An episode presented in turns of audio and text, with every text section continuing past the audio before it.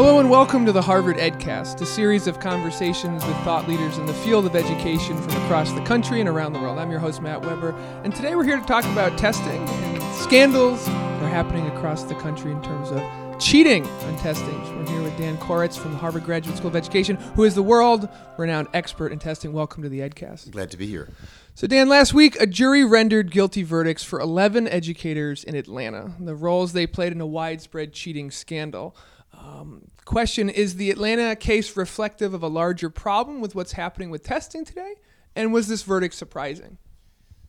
It's not. It, the case was not surprising. I think there are two answers to your question. First, we clearly have more um, cheating scandals, at least coming to light, than we used to. There have been quite a number. That's not to say there weren't cheating scandals before; it just wasn't as apparent. But I think there's a bigger issue, which is much more important than the fact that there are other cheating scandals, such as the one in Baltimore or the one in El Paso. And that is, this is really the canary in the coal mine. This kind of um, extreme behavior is the tip of the iceberg. Teachers are being pressured to raise scores at almost any cost, and some of them will misbehave.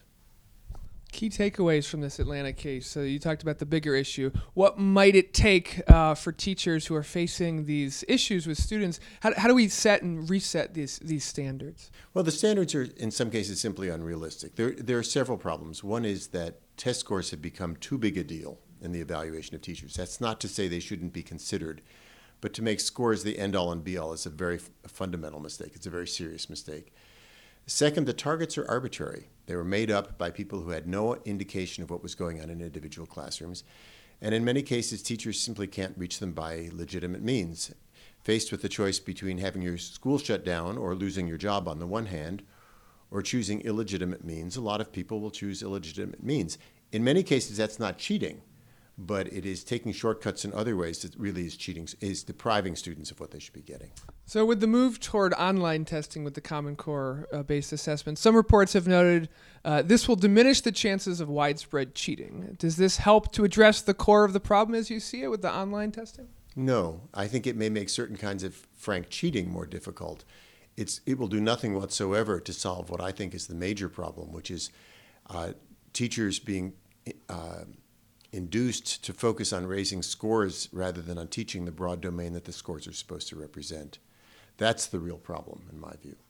So, in an earlier conversation, you mentioned a statement made by Richard Rothstein regarding Atlanta that, quote, society is harshly punishing the teachers who cheated, but nothing is happening to change the pressures that induce the cheating. Our fingers being pointed in the wrong direction here. Who, who's at fault? Well, to some degree, they are. I mean, I, certainly people who do something uh, anything like what the teachers in, in Atlanta did should be punished. I don't know whether the sentences they got were reasonable, but there's some kind of punishment was called for.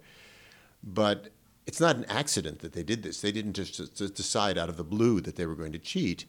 The system was set up to encourage them to do things they shouldn't do.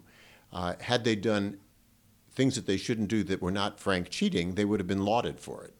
So, yes, I do think to some degree the fingers are being pointed in the wrong way. The fingers should be pointed at the people who are inducing this behavior, as well as on the, at the teachers who misbehave. And we see recent legislation in Atlanta now, too, about you know taking away a lot of the pressures off teachers and, and changing uh, test accountability. Is that a response to this?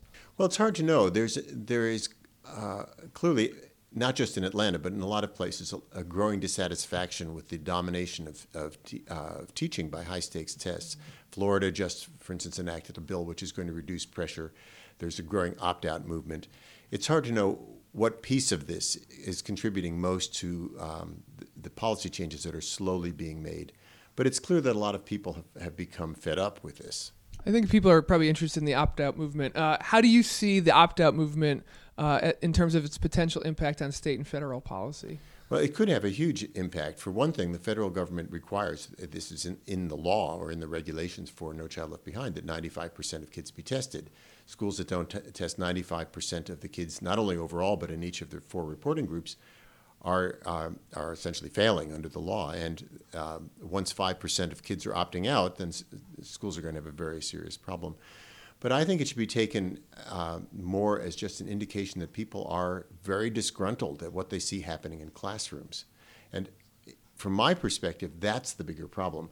Cheating at one, one sh- during one short time window is a very serious issue. But an even more serious issue is what's going on in classrooms day after day after day to prepare kids for high stakes tests. Your book, Measuring Up, focusing on what testing does and doesn't tell us about students, teachers, and school. Have we lost sight of why we test kids? What are we missing here, and how will we best move forward? I think we have lost sight of it. If you go back a long ways, 40, 50 years ago, to the time when standardized testing was becoming uh, very common in American schools, the people who designed these tests were adamant about their appropriate use. They said they were designed to provide supplementary information that teachers couldn't easily get on their own. They were adamant that these are insufficient to evaluate schools or programs by themselves, that is, it's uh, the scores by themselves. We've just lost sight of that. The purpose of standardized tests is to give a, provide us a comparable metric for a small subset of what schools are supposed to produce. And it's very valuable for that purpose. It, it's how we know, for example, how much progress there has or has not been in closing achievement gaps nationwide. But it just doesn't work to say that it, uh, we can hold teachers accountable simply for raising math and, and reading scores. This is a special usable knowledge podcast with the questions arranged by Mary Tamer. And the final question is um, what can we do with this? Uh, what can you say to policymakers, to people who can really enact change? Is it less testing, better testing, lowered stakes, removal of value added measures? What are a couple key tips that policymakers should hear from you, Dan, international expert? I would say there are several things. One is that the amount of pressure to raise scores is simply too high.